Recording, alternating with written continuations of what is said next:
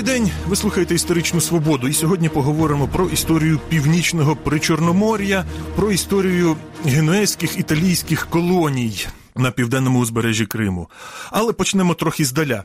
760 років тому візантійці, чи як самі себе вони називали Ромеї, повернули контроль над Константинополем, який на початку 13 століття захопили хрестоносці. Якщо союзниками хрестоносців були венеціанці, а генуезці з венеціанцями весь час конкурували, так аж аж до крові можна сказати, конкурували, то відповідно вони підтримували їхніх опонентів і, повернувши контроль над Константинополем, візантійський імператор віддячив генуезцям тим, що дозволив їм створити своє окреме поселення безпосередньо поблизу Константинополя, і е, майже весь південний берег Криму і на додачу ще Керч теперішня перейшли під генуезьку юрисдикцію.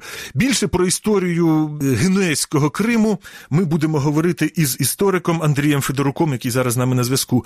Пане Федорук, доброго дня.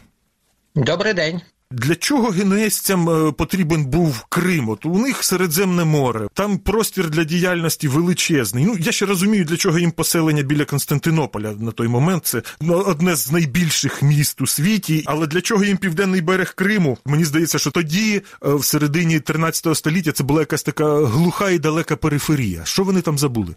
Ну, так геть не можна казати, що Чорноморський басейн був такою вже глухою периферією. Ну, по-перше, тут потрібно вказати наступний момент: поява генуестів на території якраз північного причорномор'я фіксується не в другій половині 13 століття, а значно раніше, ще в другій половині 12 століття. Це було теж пов'язано з відповідними там стосунками з Візантійською імперією, конкретніше з імператором Мануїлом Комніном, який надав якраз перші привілеї для генуезців, які мали право вже торгувати у візантійських володіннях при Чорномор'ї.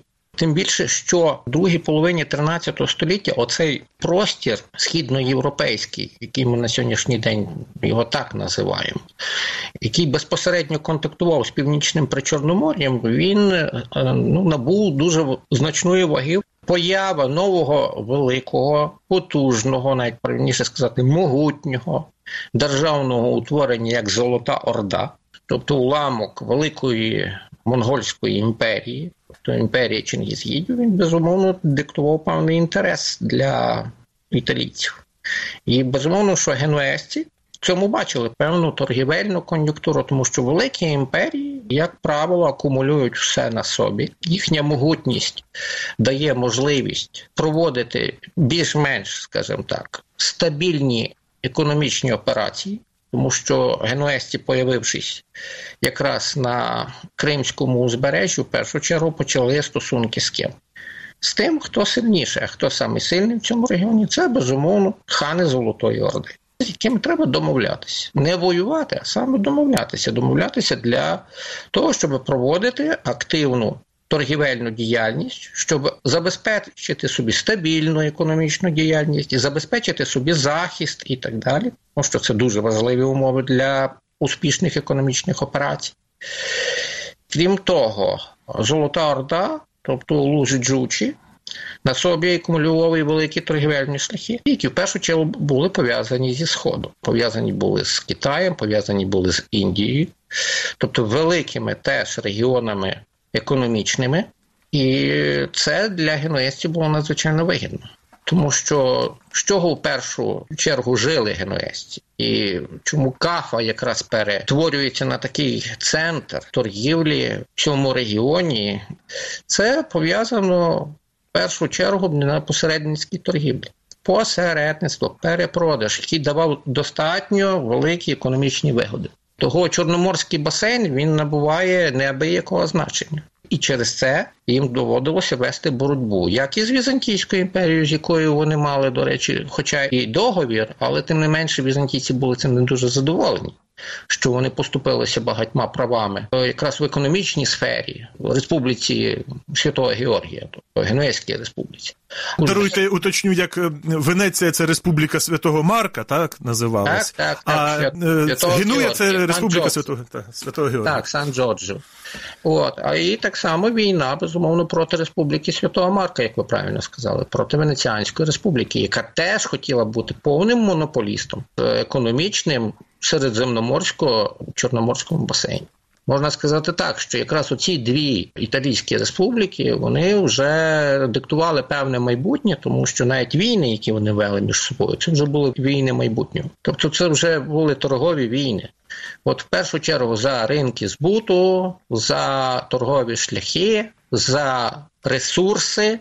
Отже, розібралися, генуезці з'явилися для того, щоб в нових умовах е, створити такий торгівельний хаб, е, який давав хороший визиск так. в Криму. Та? Транзитна торгівля між е, Західною Європою і Сходом. Так, безумовно, якраз транзит, посередництво, воно давало на той момент найбільший зиск. І в цьому що плані Крим тоді був зручним. Його а... географічне просто розташування було в цьому дуже вигідним, тому що це можна сказати так. Це був такий перевалочний пункт між сходом і заходом. Ви зазначили, що генуезці з'явилися в 12 столітті, але тоді вони просто ну заходили до Криму, там поторгують і йдуть з Криму. А тут вони вже якби з'являються на постійній основі. Тут вони створюють свої поселення, свою адміністрацію встановлюють. Фактично, все південне узбережжя Криму це ж стало генуезькою територією капітанством Готія. Чи як воно називалося? Газарія. Вся територія називалася Газарія, тобто це йшло від слова Хазарія. Тобто, якби це традиційно було в такому усвідомленні людей заходу, так, тобто західноєвропейських щодо оцих е, територій Сходу причорноморських степів, що це була територія, де колись проживали хазари і інші там кочівники, і, чесно кажучи, там ну, не дуже вже там з'ясовували в якихось деталях, як ці номади між собою там змінювалися, хто там приходив одне одному. Таким чином, назва така умовна, але вона проходить якраз по документам, була Газарія. Ну, науковці ще іноді для того, щоб підтвердити і підсилити цей термін, додають генуезька Газарія, для того, щоб конкретизувати, чия вона була за приналежністю. Тому що, як ви правильно сказали, от повністю осівши на південному збережжі Республіка Святого Георгія починає там розбудовувати цілу інфраструктуру торгівельну, яка потім навіть набуває і політичного забарвлення, скажімо так, і оформлення. Ну, що всі ці торгівельні факторії е, об'єднуються у суті таке майже державне утворення на чолі з містом Кафа. Тобто на території колишньої античної Феодосії от, засновується місто Кафа, вже з 1290 року ми можемо говорити про Кафу як е, місто, яке акумулює і координує діяльність всіх торгівельних факторій на узбережжі якраз Чорного моря. Власне, ви згадали про інфраструктуру, і справді досі вражає. Ці е, генуезькі артефакти, там залишки фортець і в Балаклаві, і в Судаку. Це доволі такі серйозні інфраструктурні проекти. І судячи з усього, там було доволі велике населення. А це населення було більше місцевим, чи це більше, от як то кажуть, понаїхали ці самі генуезці? Населення от цих генуезьких колоній було достатньо строкатим. Італійці там не складали більшість, тому що, скажімо так, не дуже і відправлялися генуезці проживати в такі далекі, далекі землі. В переважній більшості це були люди, які мали там економічні якісь інтереси, або з якихось певних політичних причин. Ці колонії слугували місцем вигнання для деяких представників тої ж самої генуезької аристократії, які там в ході якоїсь політичної боротьби в самій республіці Святого Георгія там втратили свої політичні позиції і економічні так само. А населення було дуже строкатим, проживало дуже багато вірмен у цих торгівельних факторіях, які теж дуже активно займалися торгівлею. Проживало багато татар, багато греків які були традиційним населенням цього регіону ще з античних часів. були представники єврейського населення, були представники руського населення з різних регіонів, і і так далі. і так далі. Тобто населення було достатньо строкатим, воно навіть проживало в окремих кварталах. Якщо брати Кафу, то існував, наприклад, руський квартал, вірменський. Квартал. Це як у Львові в старому місті, там вулиця Вірменська, вулиця Руська. Та от а от ви кажете, генуезці більшості не складали. Генуя і Крим, ну це доволі велика відстань. А як же генуезці тримали це під контролем? Тоді ж даруйте засоби зв'язку, ну які були? Телеграфу, телефону не було. Який був спосіб управління, що воно спосіб, трималося? Спосіб управління в першу чергу полягав у призначенні з боку е, керівництва Генуезької республіки управлінських структур цими колоніями. Відомо, що до 1453 року верховним правителем Кафе та і взагалі всієї Генуезької Газарії був дож Генуезької республіки. Тобто в його функції входило призначити консула, тобто свого представника в кафі, ну і ще в деяких колоніях, зокрема в Чембало, Солдаї і в Тані чотирьох консулів. Давайте тут уточнимо, чим була це Балаклава, Солдая, Судак. Судак і Тана це колонія якраз в Герлі Дону. О, це навіть за Кримом, так, на так, Азовському морі.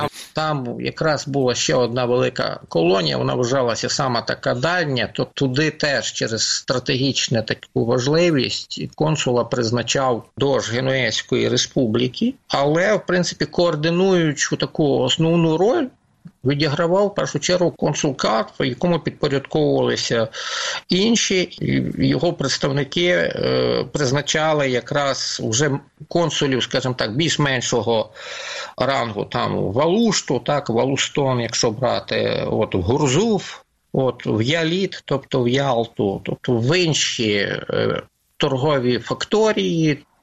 І створювали в сукупності, от якраз е, капітанство Готію яка була складовою в свою чергу Генуезької Газарії.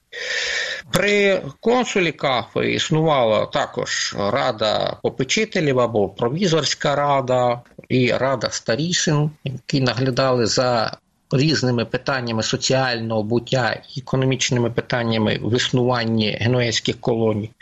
Існувала так само суддівська там колегія, там 16 суддів. Були два управителя фінансів, так звані масарії, військовий комендант існував у кожній колонії, в кожній фортеці з середини 15 е, століття. Замість комендантів іноді е, присилалися вже кондотьєри, тобто капітани, оскільки війська стало більш такого найманого характеру, не муніципального, а найманого характеру.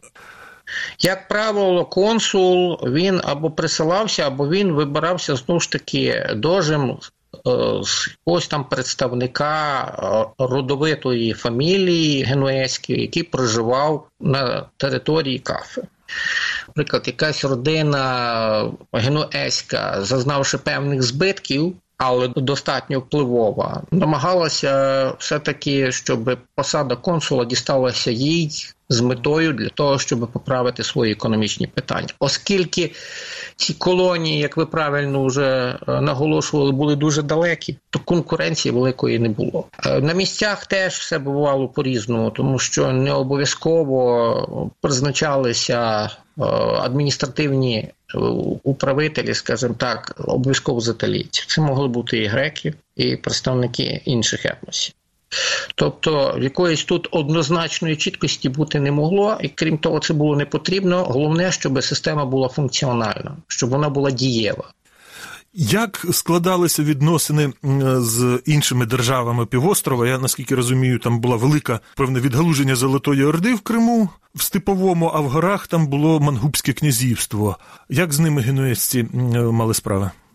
Першими, з ким вони безпосередньо мали справу, це якраз з татарами, тобто з державним утворенням, яке було домінуючим в цьому регіоні, тому що Кримський улус Золотої Орди був навіть достатньо впливовим, іноді вирішував там долю ханського престолу на Волзі. Ну, достатньо там згадати того ж самого темника Мамая, який був, до речі, безпосереднім правителем Кримського улусу. От то в першу чергу з татарами намагалися домовлятися, не воювати, тому що розуміли, що війна з татарами це є річ дуже небезпечна.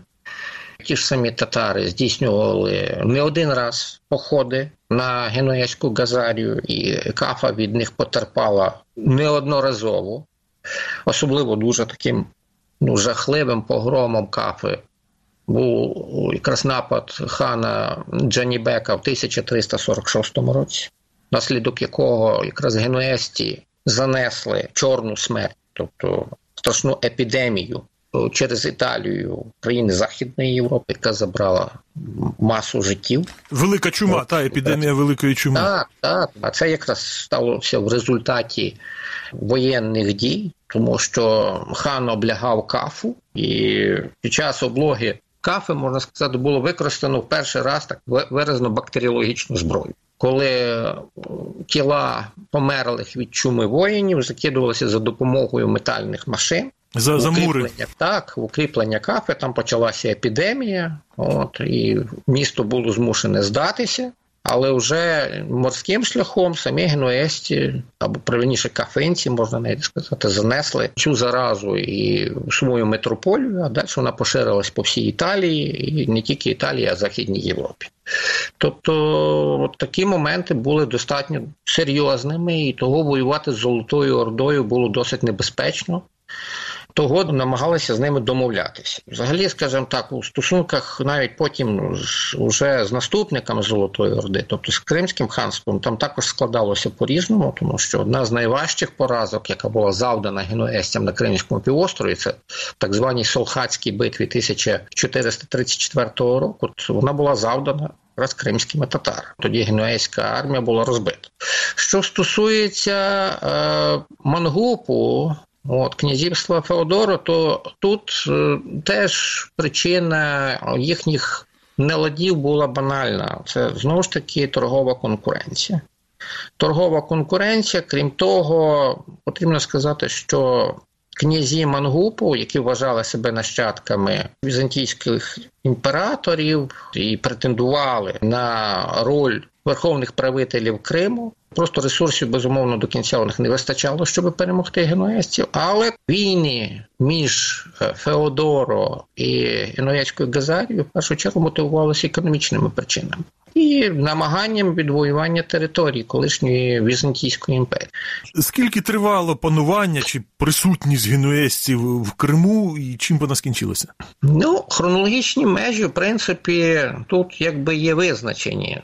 Ви згадували вже німфейський договір 1261 року, який кладе початок. А Остаточно вони втрачають своє домінування в цьому регіоні у 1475 році.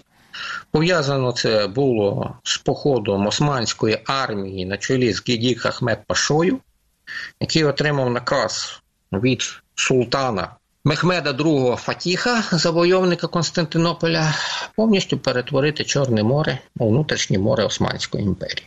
Тобто Генуезька Газарія була завойована. Причому була завойована порівняно легко, тому що не всі торгівельні факторії чинили навіть організований збройний опір туркам, на відміну від того ж самого Мангупа, який турки не могли захопити півроку.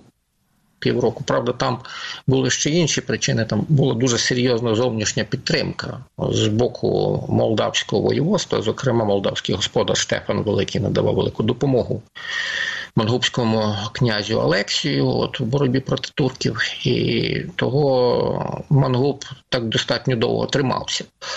А банк Святого Георгія, який з 1453 року володів цими заморськими колоніями Генуезької республіки, просто ну, втратив певний інтерес до того, щоб воювати проти такої потужної у військовому плані держави, як Османська імперія. І там навіть було такі більше справ навіть домовитися з турками, тобто домовитися з новими гегемонами в регіоні для того, щоб якось далі провадити свої, скажімо, економічні інтереси. Того генуесці не чинили такого збройного активного опору. Отже, підбиваючи підсумки, можна сказати, що південним берегом Криму італійці, зокрема генуесці, управляли більше 200 років. На цій підставі б могли заявляти, що Крим наш, ну але треба віддати їм належне, вони такого не роблять. Це була історична свобода. Із істориком Андрієм Федоруком ми говорили про історію генуезьких колоній в Криму. Передачу провів Дмитро Шурхало. На все добре.